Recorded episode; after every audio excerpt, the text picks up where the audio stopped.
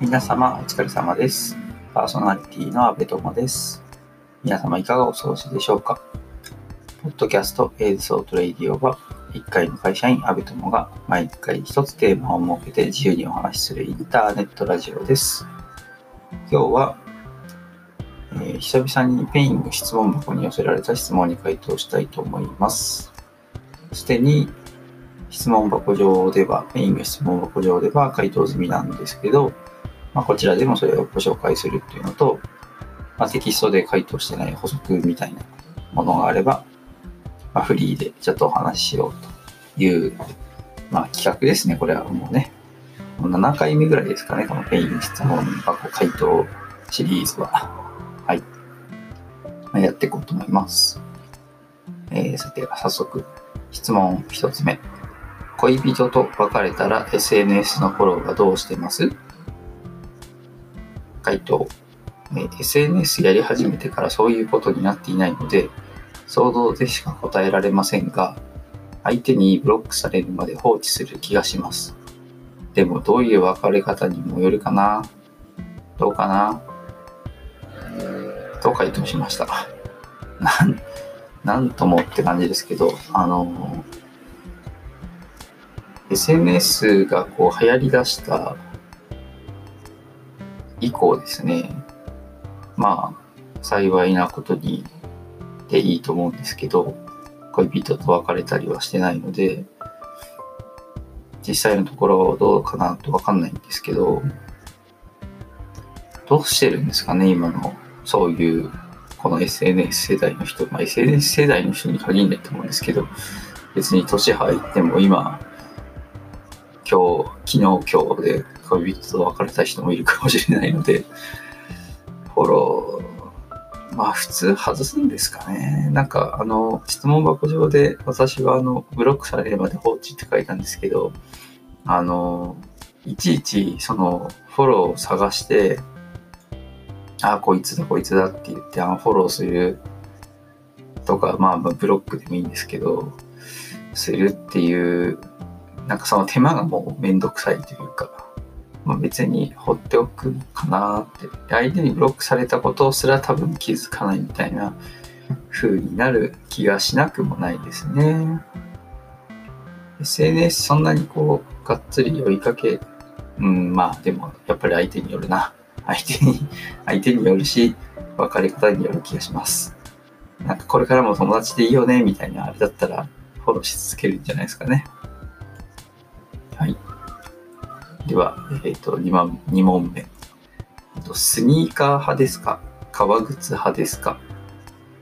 はい、これは回答。革靴は今年にあった葬式を除いて1年半以上履いていません。スニーカー最高。アシックス最高。と回答しました。アシックスのスニーカー好きなんですよ。今、まあ、好きなんですよって言いながら、まあ、なんですか、あの、芸能人みたいにアホみたいに持ってない、アホって言っちゃいけないですね。あの、すんごいたくさん持ってるわけじゃないんですけど、はい、アシックスのスニーカーが好きですね。で革靴は、まあ、前職では、まあ、1年、今、一昨年の10月途中にあの転職したんですけど、転職前は、まあ、スーツに革靴の職場だったんですね。その時は当然そのま、まあ、平日は毎日、まあ、出社する時は毎日革靴、スーツと革靴だったんですけど、今の仕事は、あの、革靴とかむしろ履かなくて、履いちゃダメぐらいの感じのところで、で、服も私服ですし、あのすごいあの楽な格好で、まあ、これから夏を迎えますけど、夏だったらもう袖なしのシャツでも OK みたいな職場なんですけど、なんで革靴はもう全然履いてないです。で、まあ、唯一ちょっと今年3月にあの身内の葬式があったんで、まあ、その時はまあ礼服着て革靴履いたんですけど、もうその日だけですね。その日だけ革靴履いて、あとはもう全部スニーカー。はい。スニーカー派です。まあ、生活も革靴を強いられることがないので、もう断然スニーカー。はい。じゃあ次、質問3。朝起きて一番最初にすることは、えー、回答。QR コードを取らないと止まらない目覚ましスマホアプリを止める。と回答しました。はい。朝起きてというかですね、まあ目覚ましをかけてるんですよ、毎日。まあこれは一応土日もかけたりしてるんですけど、一応毎日あのできるだけ同じ時間に起きるように目覚ましを、まあ、目覚まし時計じゃなくてスマホのアプリを使った目覚ましをかけてるんですけど、これあれですね、あの以前にちょっとスマホ機種変してなんとかであの紹介した Sleep as Android っていうアプリなんですけど、このアプリのまあ秀逸なところというかすごい機能の一つに、えっと、アラームを止めるための手段がいくつか用意されてるんですよ。で、まあもちろんその画面をタップすれば止まるっていう標準的な止め方もあるんですけど、例えばなんか簡単な足し算引き算を3本答えるとか、その起きてですよ。アラームが鳴ってる中、画面をタップするといきなり3たす4はとか、6-2はとか聞かれるんですよ。で、それに正しく答えるとアラームが止まる。みたいな機能とかもあって、で、その中の一つに、あの、これ絶対起きるしかないねっていう、まあ、機能だと思ってるんですけど、その QR コードを撮影というか、そのカメラに収めないと止まらないっていう、その気象確認モードがあるんですよ。で、QR コード何でもよくって、えっ、ー、と、身近にある QR コードを、まあ、事前にそのアプリにこれを取ったらアラームが止まるみたいな感じでセットアップしておくんですね、あらかじめ。で、その QR コードを寝室以外のところに置いておくんです。で、私の場合は、えっ、ー、と、リビングにあるパソコンデスクにその QR コードを置いてるんですよ。なので、アラームが鳴ったら、まあ、まず画面を見て、えー、とそのアラームを止めるために、まあ、ワンタップ、一旦ワンタップ必要なんですけど、ワンタップするとカメラが起動して、で、アラームの音は、えー、とちょっとちっちゃくなる。アラームの音はちっちゃくなるんですけど、鳴りやまない。